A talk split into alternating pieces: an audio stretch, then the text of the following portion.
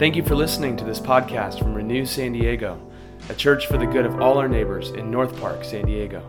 If you're ever in the area on Sunday mornings, we'd love to welcome you. More information at renewsandiego.org. Share with a friend. See you soon.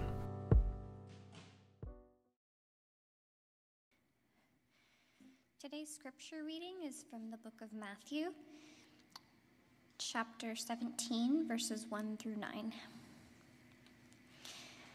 Six days later, Jesus took with him Peter and James and his brother John and led them up a high mountain by themselves. And he was transfigured before them, and his face shone like the sun, and his clothes became dazzling white. Suddenly there appeared to them Moses and Elijah talking with him. Then Peter said to Jesus, Lord, it is good for us to be here. If you wish, I will make three dwellings here one for you, one for Moses, and one for Elijah. While he was still speaking, suddenly a bright cloud overshadowed them, and from the cloud a voice said, This is my son, the beloved. With him I am well pleased. Listen to him. When the disciples heard this, they fell to the ground and were overcome by fear. But Jesus came and touched them, saying, Get up and do not be afraid. And when they looked up, they saw no one except Jesus himself alone. As they were coming down the mountain, Jesus ordered them Tell no one about the vision until after the Son of Man has been raised from the dead. The word of the Lord. Thanks be to God.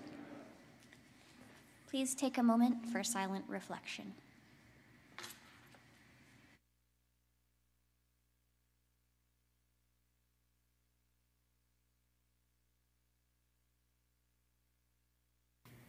We're going to take a moment and focus our prayers along with our breath. And so, as you inhale, a nice deep inhalation,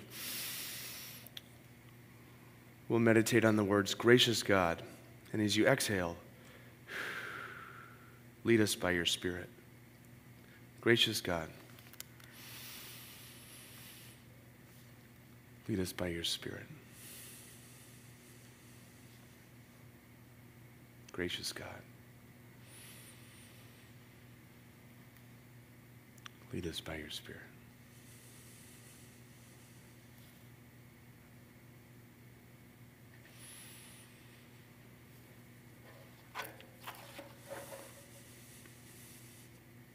Gracious God, lead us by your Spirit. As we come to this very moment, we come excited and hopeful, eager and anxious, expectant and fearful, triumphant and defeated, confident and confused, beautiful and broken. However, we find ourselves this very moment, help us to see that you know us in all our complexity in all our contradictions, all the ways we get it, and we're very good people, and all the ways we don't get it, and aren't that good of people. And your response is to move toward us in sacrificial, self giving love in the person and work of your Son, Jesus Christ. And so we pray now by the power of your Holy Spirit that you would break through and teach us in a way that our lives would be transformed. We pray these things for our good, for your glory. In the name of the Father, the Son, the Holy Spirit. Amen. You know, one of the things I love about living in San Diego and having family and friends come and visit is you get to take your family and friends, you get to play tour guide. And you go to spots that you are used to. You go to Sunset Cliffs or to the Coronado Bridge or whatever your favorite places are, and you're seeing it for the hundredth time, but they're seeing it for the first time. And they go, Oh my gosh, this is amazing. This is beautiful. This is brilliant. This is dazzling. Do you get to do this all the time? And you realize, actually, yes, I do. So it gives you this like sense of gratitude for where you live and what you get to experience all the time, and it helps you to experience it again for the first time through new eyes. This passage we just read comes out in one version or another of the Gospels every year at this time. It's always the Feast of Transfiguration just before the season of Lent, the 40 days before Easter begins. And I invite you, whether it's the first time you have ever read this, first time you've ever heard this, or whether this is something you hear every year at this time, to see it with new eyes, with fresh eyes to listen to what God might be saying to you.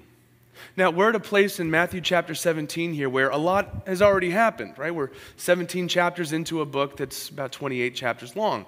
And it's been pretty dark lately in this. It says now six days later, six days after what? What happened six days before? Jesus has been with his friends. They've seen him heal, teach, preach, welcome, forgive, have authority over all sorts of things that nobody has power over. He's blowing their mind, and then he says, With all my power, they're going to kill me. And they'll probably kill you too. But don't worry, it won't be the end. Okay. Six days later, he takes his closest friends up a mountain, and this is what happens. And we learn who Jesus is, what he came to do, and how we respond. First, who Jesus is.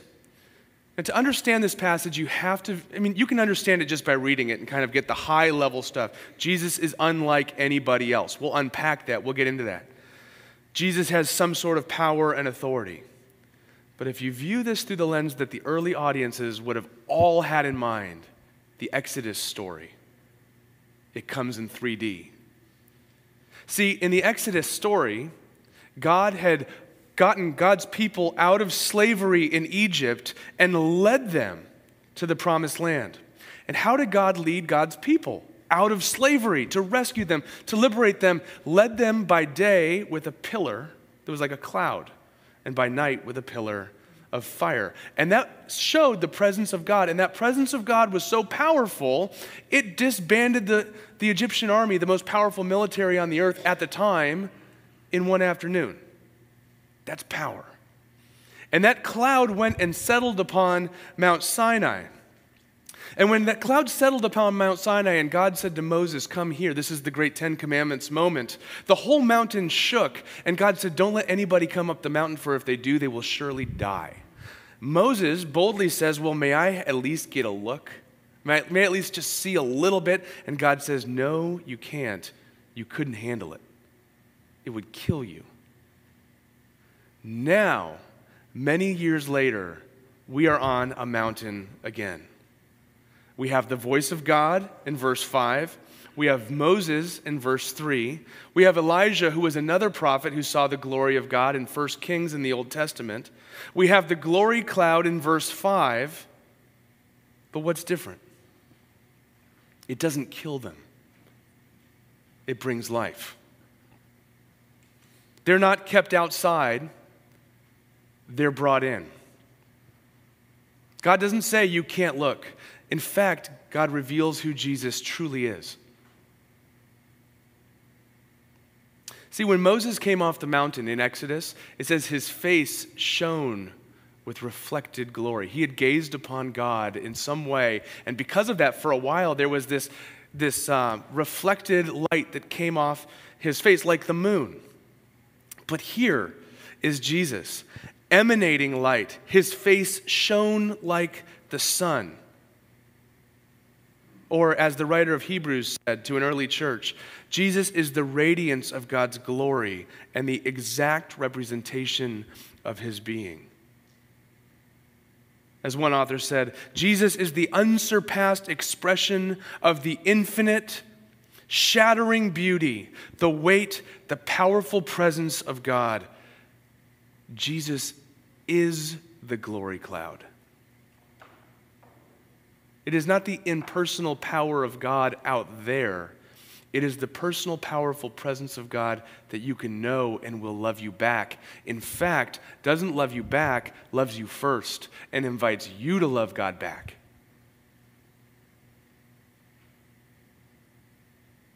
And the Bible in this passage, I don't think could be any more, I, mean, I don't think the Bible's clear in everything. Whenever someone says, the Bible's really clear, I'm like, whatever you say next, you better be sure you're sure of. But here it actually is pretty clear.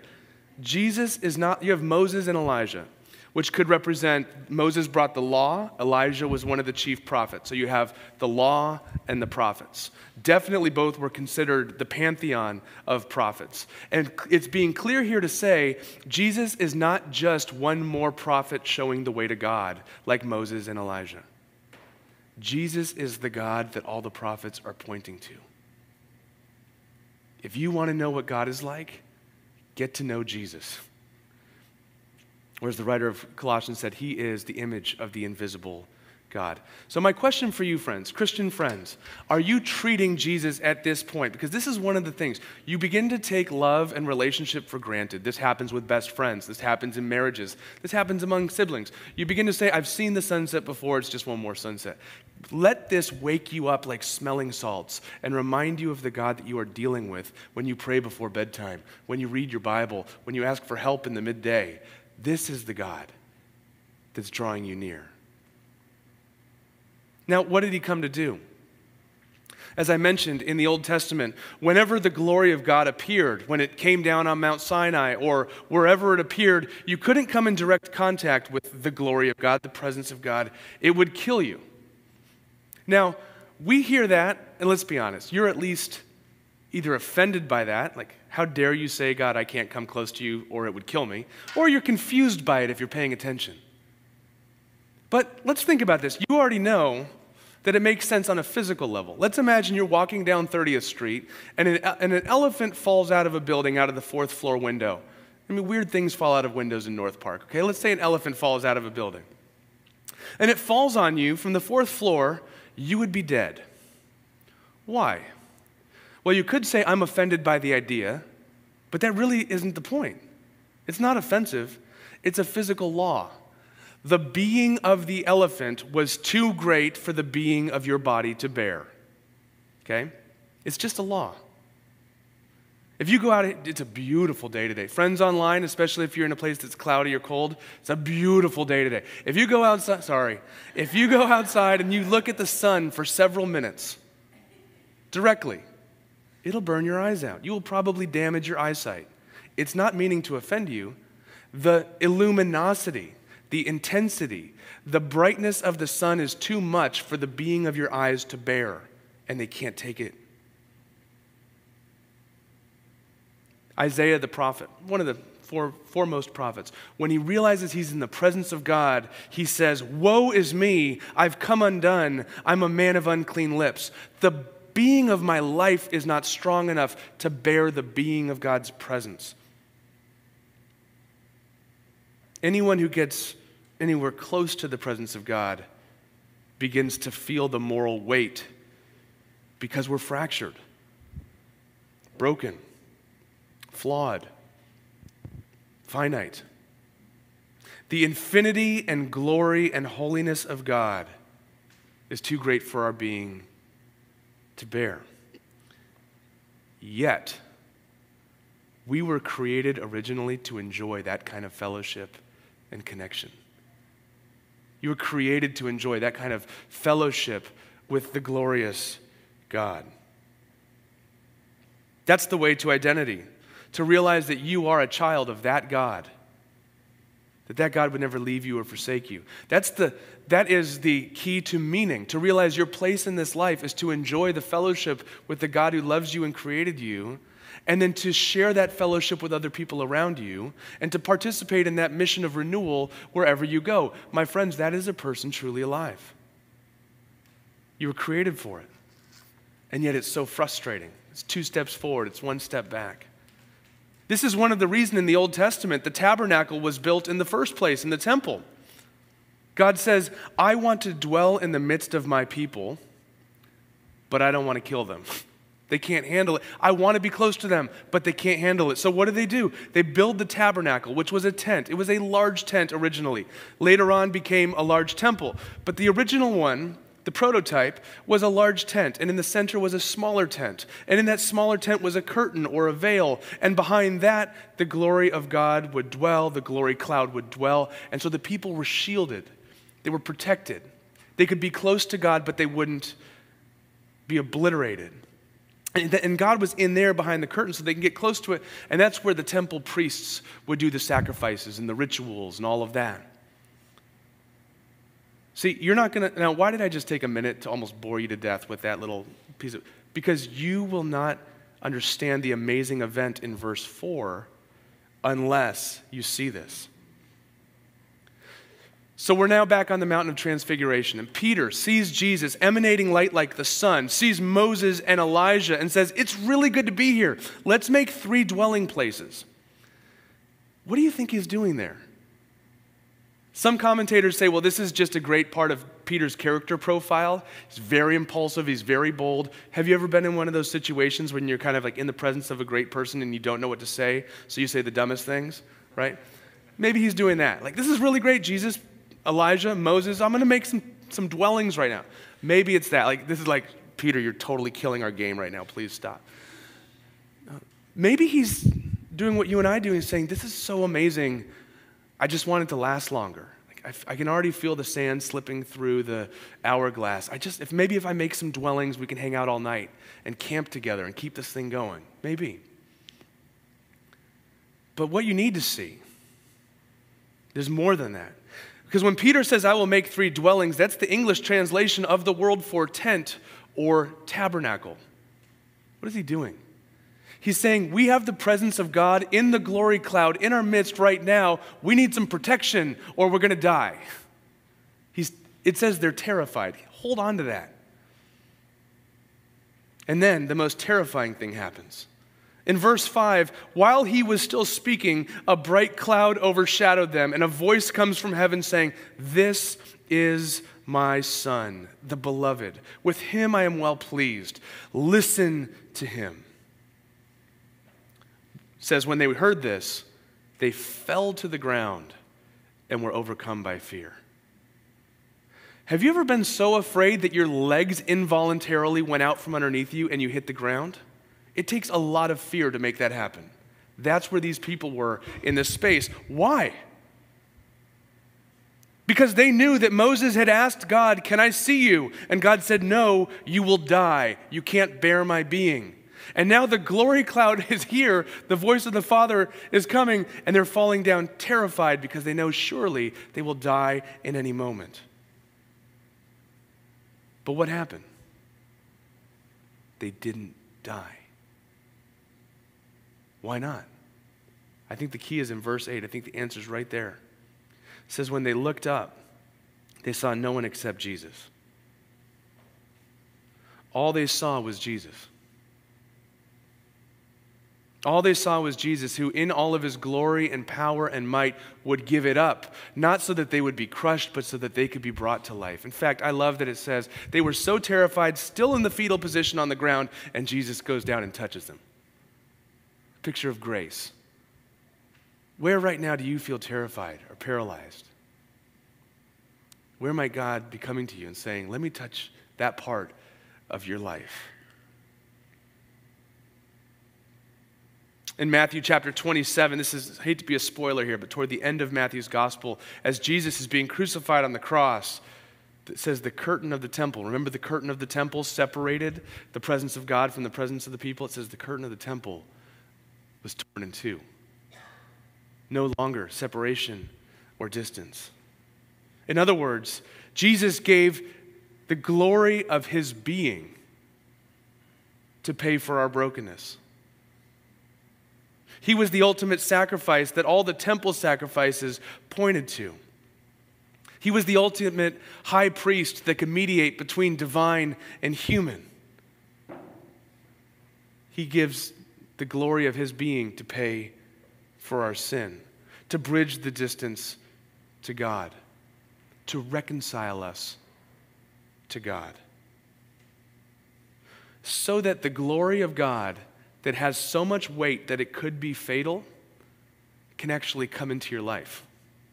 I think this is what the Bible is talking about when it says, Don't you know you are a temple of the Holy Spirit? You should just pause there and meditate on that for the next 10 years. The God we're talking about is in Jesus, and the power and presence that's in Jesus is in you when you follow him and trust him. Do you have that view of yourself? Christian friends, what would it be like if you looked in the mirror and said, The power of God is in me, the presence of God is in me? Truly. Not only would that affect your confidence, think about the confidence at work tomorrow. Or when you walk into a room feeling insecure, that imposter syndrome, if they really knew that you don't have it together, they'd all laugh at you. What if the truest thing about you is God knows everything about you and is not laughing, but is smiling?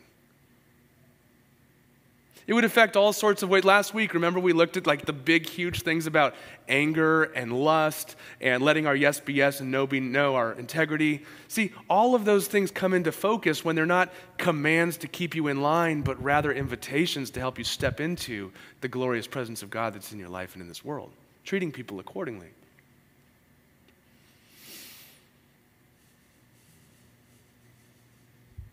Jesus, in the night before he was crucified. He prays it in John chapter 17, this high priestly prayer. It's an amazing prayer. It goes on for a long time, but you're actually in it.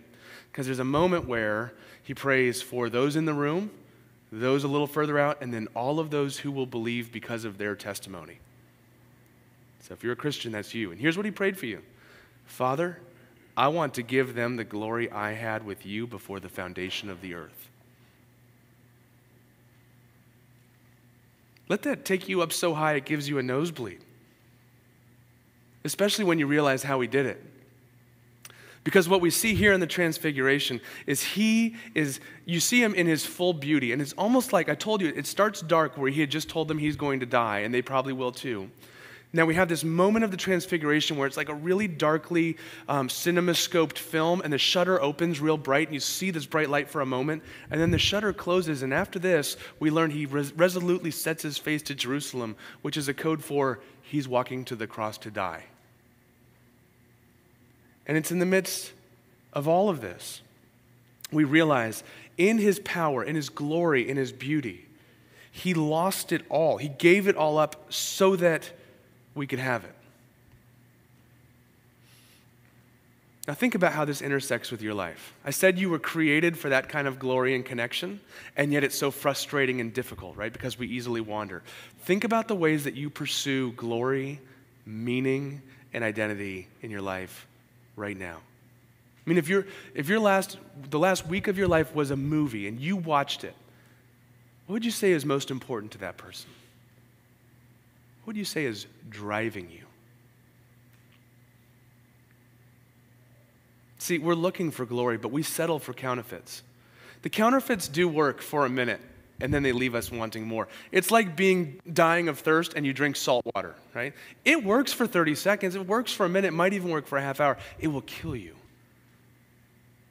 And so your job will promise you some sort of glory, whether it's the status for doing your job, the recognition, the promotion, the raise. It is not a bad thing to do a good job well. In fact, that's a great thing. It's part of what we're made for. But when it becomes your glory, it will destroy you. When your relationships, whether romantic or platonic, become your glory. See, you are made to be in connection with others, to love and to be loved, to give and to receive, to know and to be known. You were made for that. But when you say, like Jerry Maguire, you complete me, or when you live according to the lyrics of almost any song you can find these days that has to do with love, I need you, I want you, you're my everything, you're my stars, you're my sun, I'm lost without you, that's called idolatry, and that will kill you. It'll do a couple things. A, it is a recipe for codependence. That's going to be an unhealthy relationship. Two, it's unfair to that person because they're not God. They will let you down. Stick around. So will you. It's a, so it's a recipe for resentment as well when it becomes your glory. But don't you see that when you know you're this loved by God, now you can love other people around you with no strings attached? There is somebody in my orbit right now, just in my sphere of kind of interaction, who gives me no love. I, I was talking to Florence last night. I don't know what the deal is. I've never done anything to this person. I don't know if I remind them of somebody. I have no idea. Zero love. Now, there's part of me that's like self protective. You know, I didn't like you anyways. I don't even care. You're stupid and I don't like your shoes. Your mom dresses you funny. Like, that's all self protection, right? That's a great way to be isolated in this world. But how do I continue to go? I have to see this person regularly. They're in the community. How do I go about my day not hardening my heart and becoming bitter and cynical? Not becoming a doormat and let them just walk on me, but actually have a healthy posture in this world and go, I know who I am. And I don't need them to validate me. That's okay. And I don't need to character assassinate them. Don't you see that when you receive this kind of love, it gives you a new resource to operate in this world? Now, that's a bit of my story. I'm curious how that operates in your story. You already have access to a deeper glory. I'll give you one more example. If, if the most important thing to you is to be put together, to come across as having it all together, everything's lined up, you're achieving it, you're hitting home runs, you're knocking it out of the park.